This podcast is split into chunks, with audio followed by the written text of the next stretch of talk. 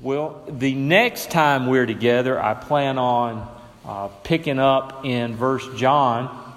I was going to go there this morning and uh, just didn't feel right for today.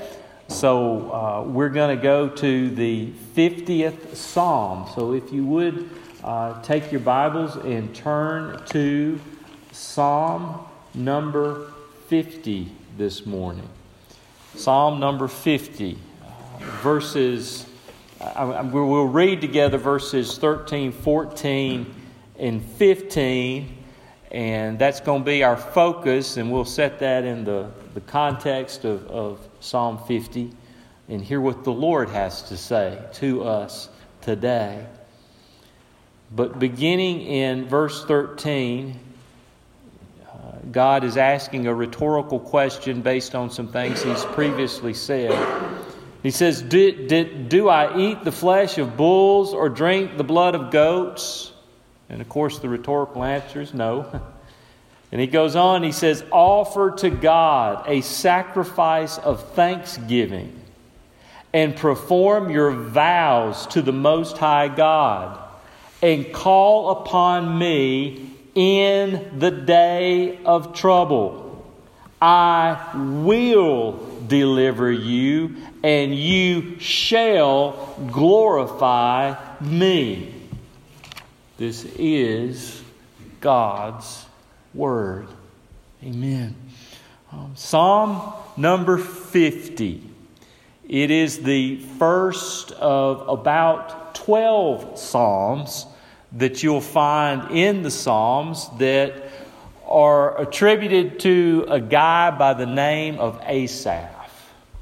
Um, Asaph, uh, what we know from the, the Old Testament scriptures is he was a guy that uh, was an upcoming musician of sorts. And we know that King David appointed this individual Asaph to help with uh, as a to, to be kind of like a music leader of sorts. Maybe he was the first music minister. I, I don't know.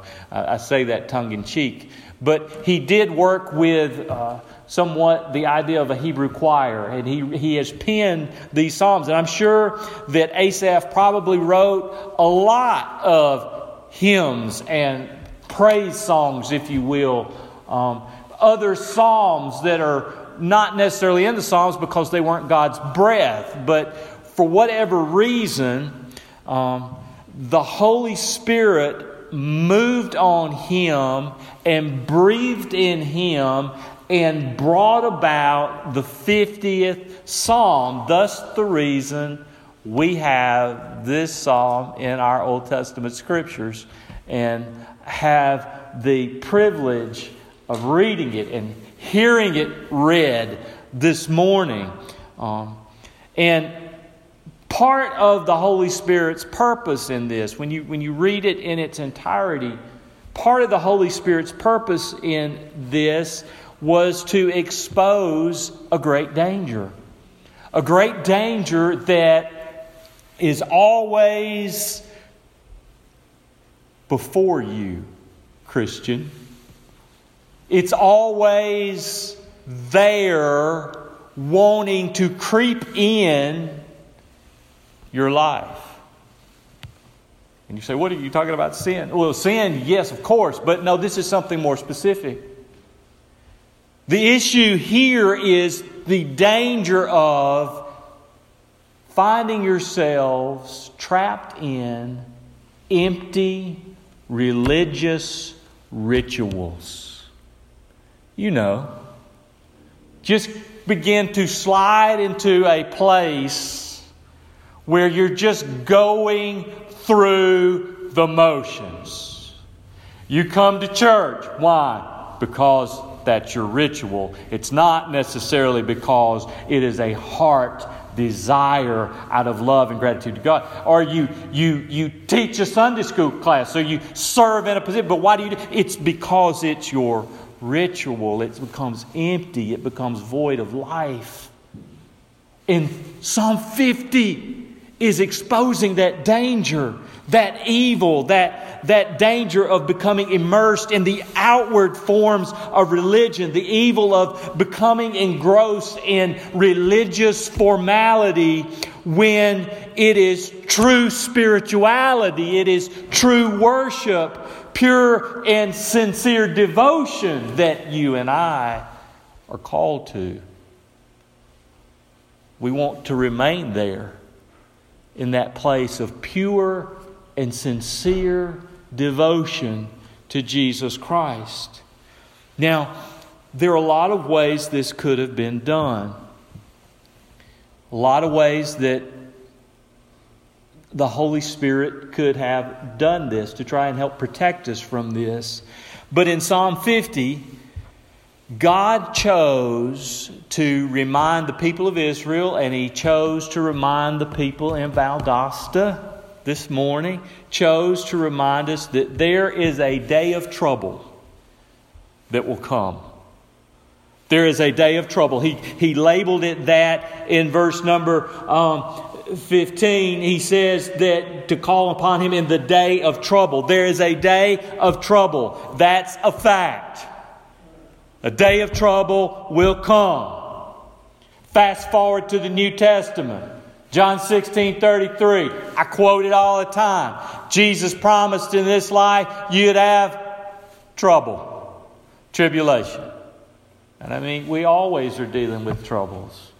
Probably the uh, troubles we're looking at right now are the, the chaos of, of uh, Democratic primaries and presidential races coming down the road and the insanity of some of the platforms. And we're facing uh, the calamity of COVID 19 and novel viruses being introduced into the human population that probably it's okay, nothing there, but there's so much we don't know. And so it always seems troubling, and the day of trouble is always before us. But when that trouble that comes, seizes your life and rattles you and violates your faith and it shakes you to the core, in that moment, in that miserable moment, in Psalm 50, the Holy Spirit's wanting to remind you that empty religious forms aren't going to help you in that moment. You hear me? Religious formality will not help you in that moment. Just going through the motions, giving lip service to God when your heart is far away will not deliver you. It won't work. The outward motions uh, and forms of religion will not help you stand in the day of trouble. But here, we discover principles to protect us against that dead religion and help us triumph in the day of trouble. Now, I say in this psalm is primarily speaking to Christians about the danger of empty religion or believers. And the reason why I want to make that note is because God says He's speaking to His people. Because you see, God's people, true believers, can be caught up and entangled in outward religious ceremonies and the religious traditions of men rather than pure and simple devotion to Jesus Christ. Matter of fact, we see this happening to God's people. Let me expand out of the context. Before we set ourselves down in the verses we read, notice the problem here the problem of empty religion the problem of, of ritualism. Listen to it. If you digress back out from where we read and you go back up to verse 7, the text says, Hear, O my people. Not hear, O wicked, not hear, O lost, not hear, O Gentile, not hear, O lost person. He says, Hear my people, O my people, and I will speak, O Israel, and I will testify to you. I am God, your God. Not for your sacrifices do I rebuke you. Your burnt offerings are continually before me. I will not accept a bull from your house or goats from your folds. For every beast of the forest is mine, a cattle on a thousand hills. If I know all the birds of the hills and all that moves in the field is, is mine, I know that. If I were hungry, I would not tell you, for the world and its fullnesses are mine. Do I eat the flesh of bulls and drink the blood of goats? And then immediately he digressed what he's saying there and says, You need to offer me sacrifices of thanksgiving. In other words, the sacrifices they were offering continually were empty, they were void, spiritual reality. They were void, true, heartfelt devotion and love for Jesus Christ. That was absent, that was missing. Well, God wants his people to triumph in the day of trouble, regardless of the source of trouble, whether it be Satan, whether it be sin, whether it be the, yourself or the world. God wants his people to overcome. He wants us to trouble. He says, I want to deliver you in the day of trouble, or I will deliver you. You see, God wants to see our deliverance and in seeing our deliverance, the text says that it will glorify Him. And so God wants Himself to be glorified and our good need to be met in the day of trouble. Now, Christian, we don't just poof magically get to the place to where we will stand strong in the day of trouble. You can't just sit back and say, Well, I know I'm going to stand strong in the day of trouble, and then just think you're going to nonchalantly ride the La-Z-Boy of Christianity into the day of trouble and hop up out of the La-Z-Boy and stand strong. It doesn't happen that way. Doesn't happen that way. Doesn't happen that way.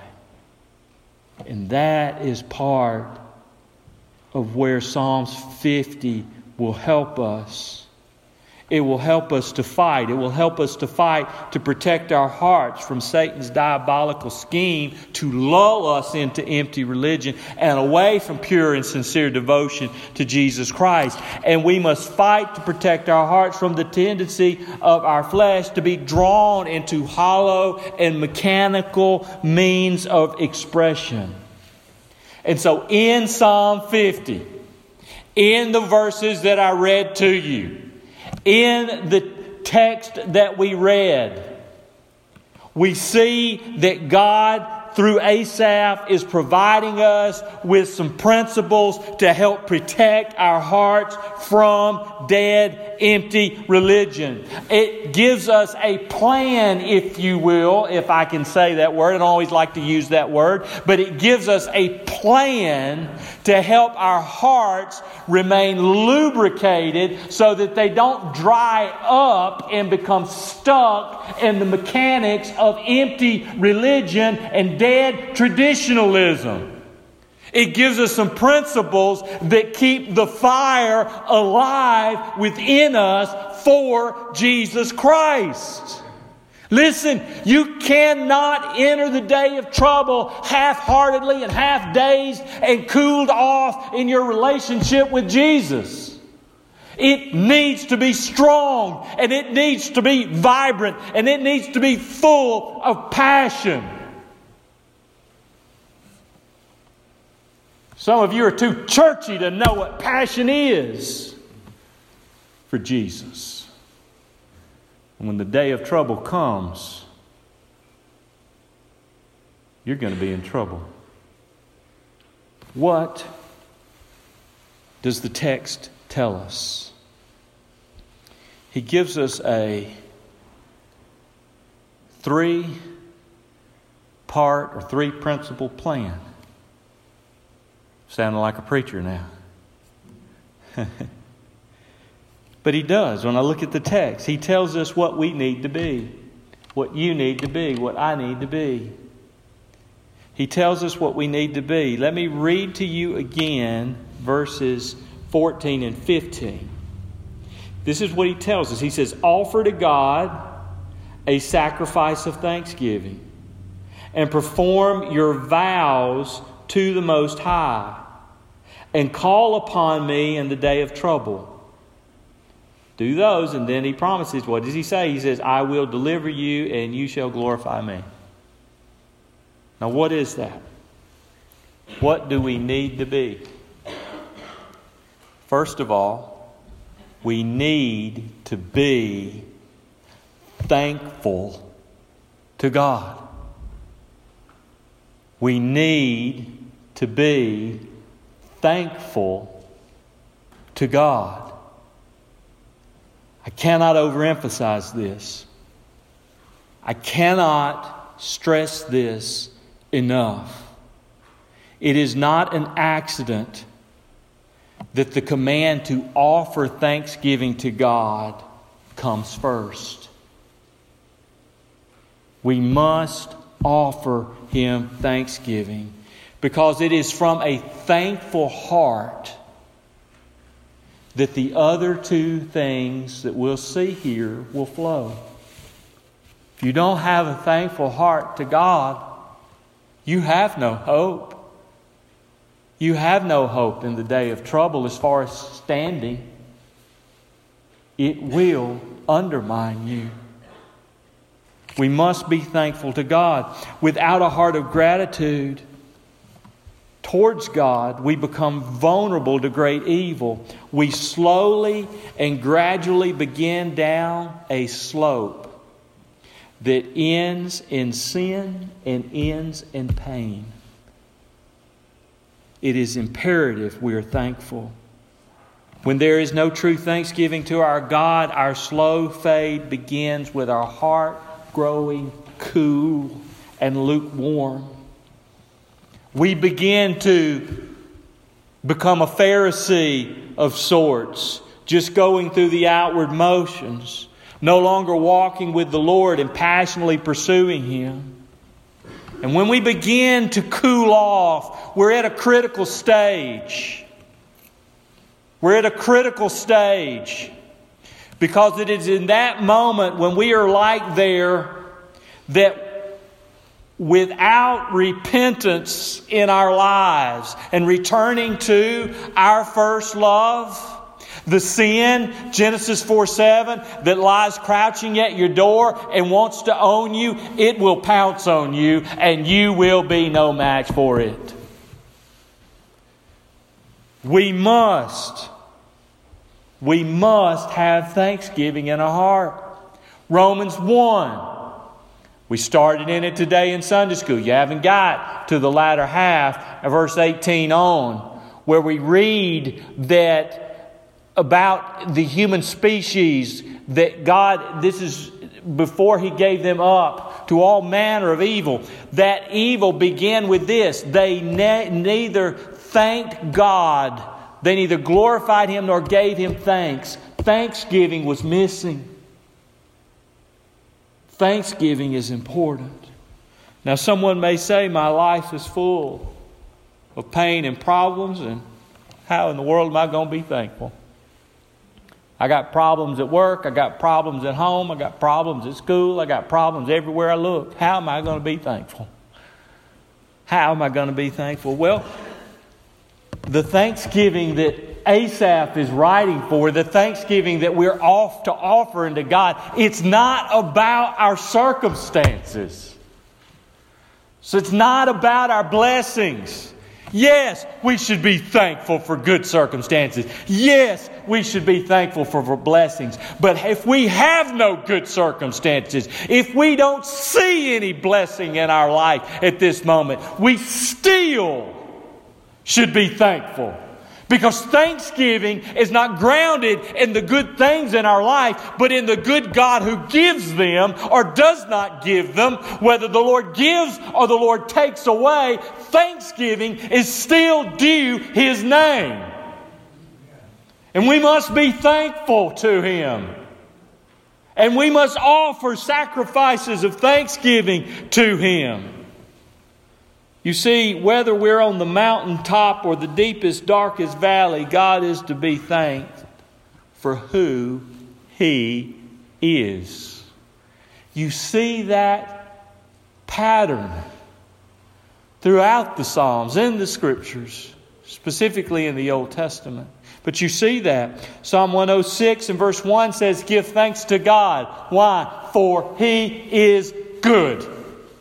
Psalm 107 and verse 1 also says, Give thanks to God, for He is good. Psalm 108 verses 3 and 4 said, Give thanks to God, for His steadfast love endures forever, and His faithfulness to all generations. Go over to Psalm 118 and verse 1. Give thanks to God, for He is good and his steadfast love endures. Go to Psalm 136, verses 1, 2, and 3. Here, I'll read that one to you. Psalm 136, it says this it says, Give thanks to the Lord, for he is good, for his steadfast love endures forever. Give thanks to God, the God of gods, for his steadfast love endures forever. Give thanks to the Lord of lords, for his steadfast love endures forever. In each of those cases, the thanksgiving is throwing the spotlight on the reality of who God is, regardless of what we go through, regardless of how much we hurt, regardless of how much we suffer, regardless of what we're going through, we still can thank God because of who God is. He is always good, He is always loving. He is always faithful. Therefore, we have hope in the day of trouble and in the pain and in the suffering and whatever. We must thank Him. We must thank Him. He is worthy to be thanked. He is worthy. Now, out of that thanksgiving, the two other principles that I note in Psalm 50 flow. We must not only be thankful to God, but we must be true to God. The text says, Perform your vows to the Most High. And the general principle of that is be faithful to God and what you've promised Him, but it's talking about being true and being faithful to the Lord. Let me begin by saying that all true believers will ultimately remain true to the Lord. That's just an inevitability. But sometimes, and I'm reading somebody's mail now, maybe. Sometimes believers are not walking intimately with the Lord. And when they're not walking intimately with the Lord, they have temporary lapses of faithfulness to the Lord and being true to the Lord. The famous line from the hymn, Come Thou Fount of Every Blessing, is true and authentic. You, you know it, the line where he says, Prone to wander, Lord, I feel it. I'm prone to leave the God I love. Here's my heart. Oh, take it and seal it for thy courts above. The writer felt that tendency to be pulled away from God, and it's almost with intensity saying, God, take my heart, seal it for your courts above. So, it's easy, especially apart from Thanksgiving, to find our heart drifting from the Lord. So be true Be faithful to God always, but especially in the day of trouble, in the day of trial, in the day of temptation. Again, thankfulness helps you here. And God expects this out of His blood bought child, no matter what trouble we face. Do you remember what, what the Lord Jesus told the church in Smyrna? That's in the book of Revelation. It's one of the seven churches. They were going to face a lot of hardship. They were about to go through some serious troubles. You know what God's word was to them? This is what the Lord said in Revelation chapter 2 and verse 10. He said, Do not fear what you're about to suffer. Behold, the devil is about to throw some of you into prison that you may be tested. And for 10 days you will have tribulation. Be faithful unto death and I will give you the crown of life. Believers, remember that. Remember that. No matter what we face, preach those words to your heart. Be, preach them to your heart. Be faithful unto death. Be faithful unto death. One writer wrote this about Christian faithfulness to God. He said this The most significant element in our Christian life is faithfulness to God. In the days we now live in, we are unsure of what will happen next across the globe. There are wars and famines and economic collapse and natural disasters, and I would add pestilence. That's me, not the author here. There are wars I just read that part. He said, Be faithful. Being faithful to God gives us great peace and assurance that we will be brought through by His promises. And that is so true. That is so true. Unfortunately, so many Christians have crumbled in the day of trouble. They've crumbled in the day of trouble under the great pressures. I can take you to the scriptures and just begin to name some. Noah crumbled. Moses crumbled. Jacob crumbled. David crumbled. Peter crumbled. I can take you into real life. I Scott Livingston crumbled. Some of you have crumbled before. Totally not prepared for the day of trouble when it comes. Totally not prepared. But from this day forward, I would say to the Noahs, and I would say to the Jacobs, and I would say to the Davids, and I would say to the Moseses, I would say from this day forward, let's be different. Let's be like the Josephs. Let's be like the Joshuas. Let's be like the Daniels. Let's be like the Jobs. Oh, my Job. Who, I mean, can, you, can you imagine what Job went through? He lost his health, he lost his wealth, he lost his family, he lost his wife, his own wife in the midst of the heat of the day of trouble. Said to him, You ought to just curse God and die. What was Job's response? Well, honey, I listen to you all the time. Let me follow your advice. No, that's not what he did.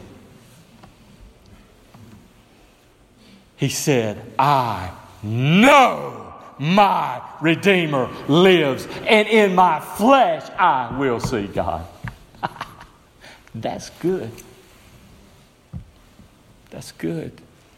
I pray that we would be like that. That we would be like that, that we would remain true to the Lord.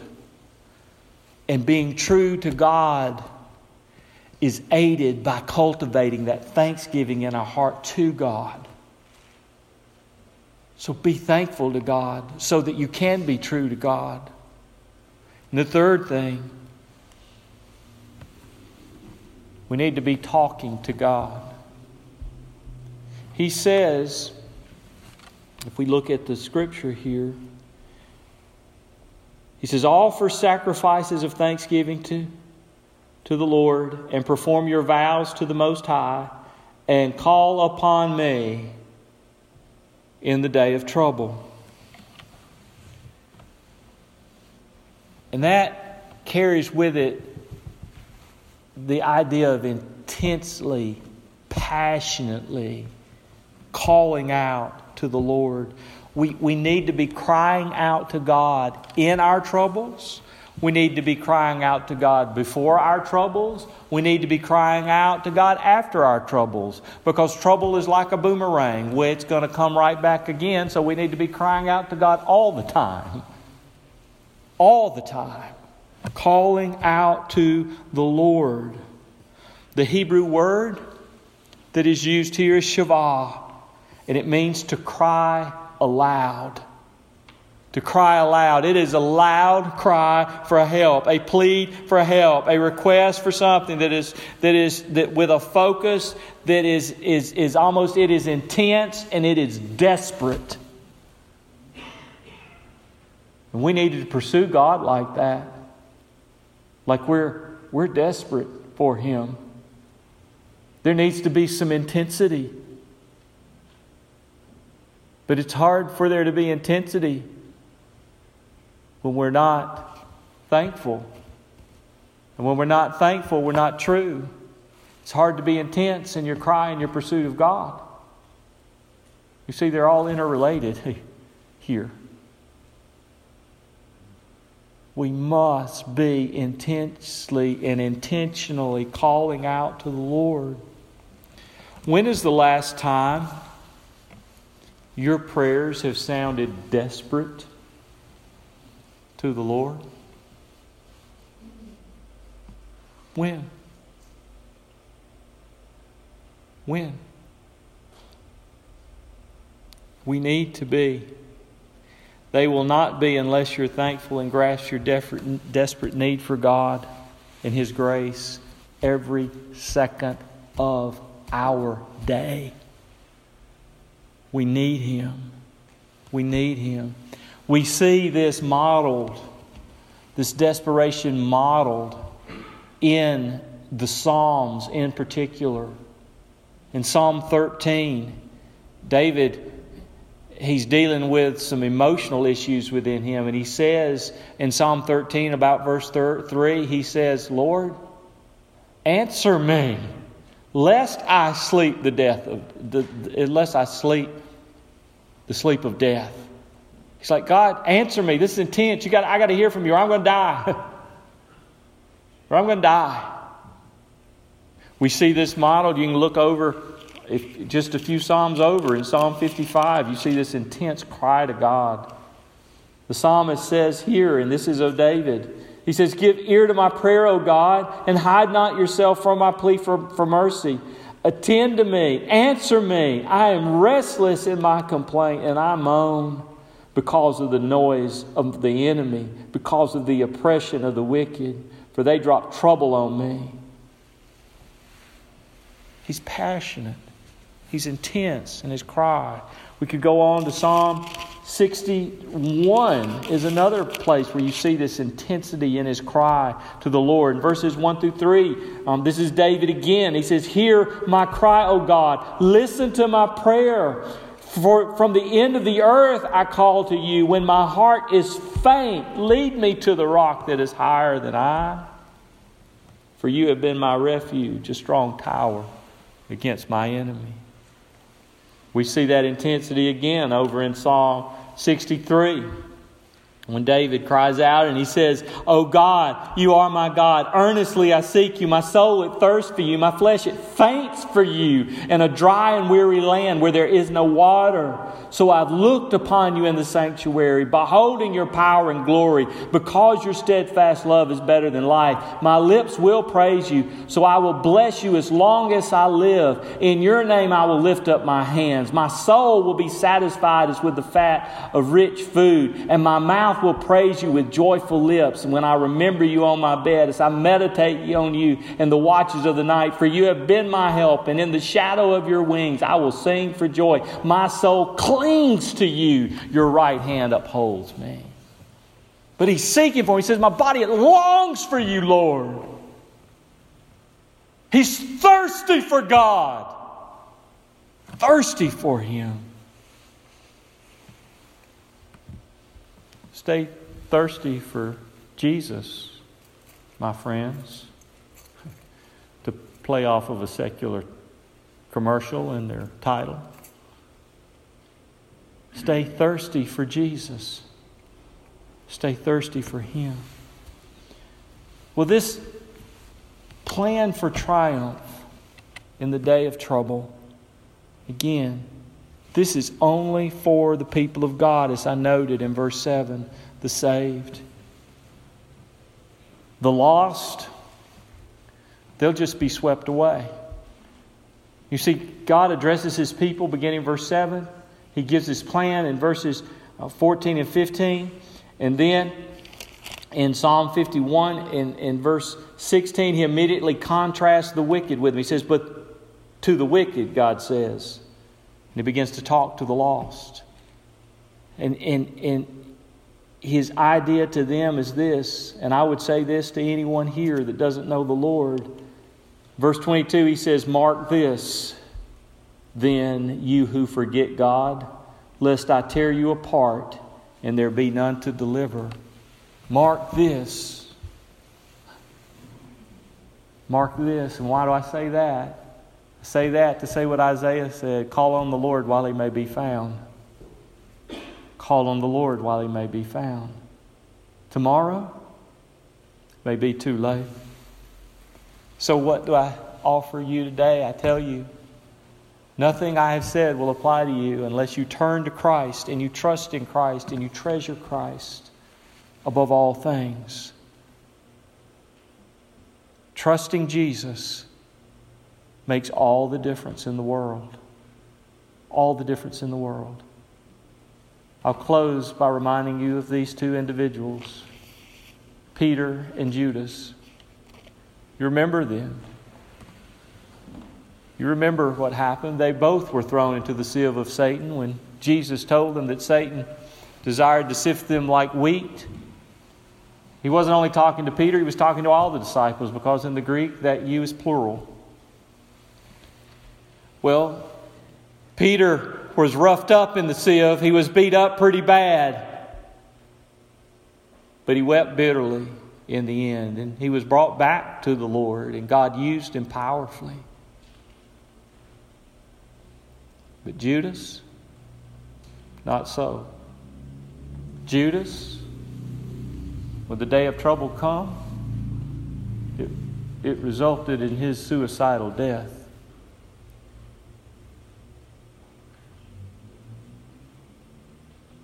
Are you trusting Christ today? Have you trusted Him today? Then there's hope for you.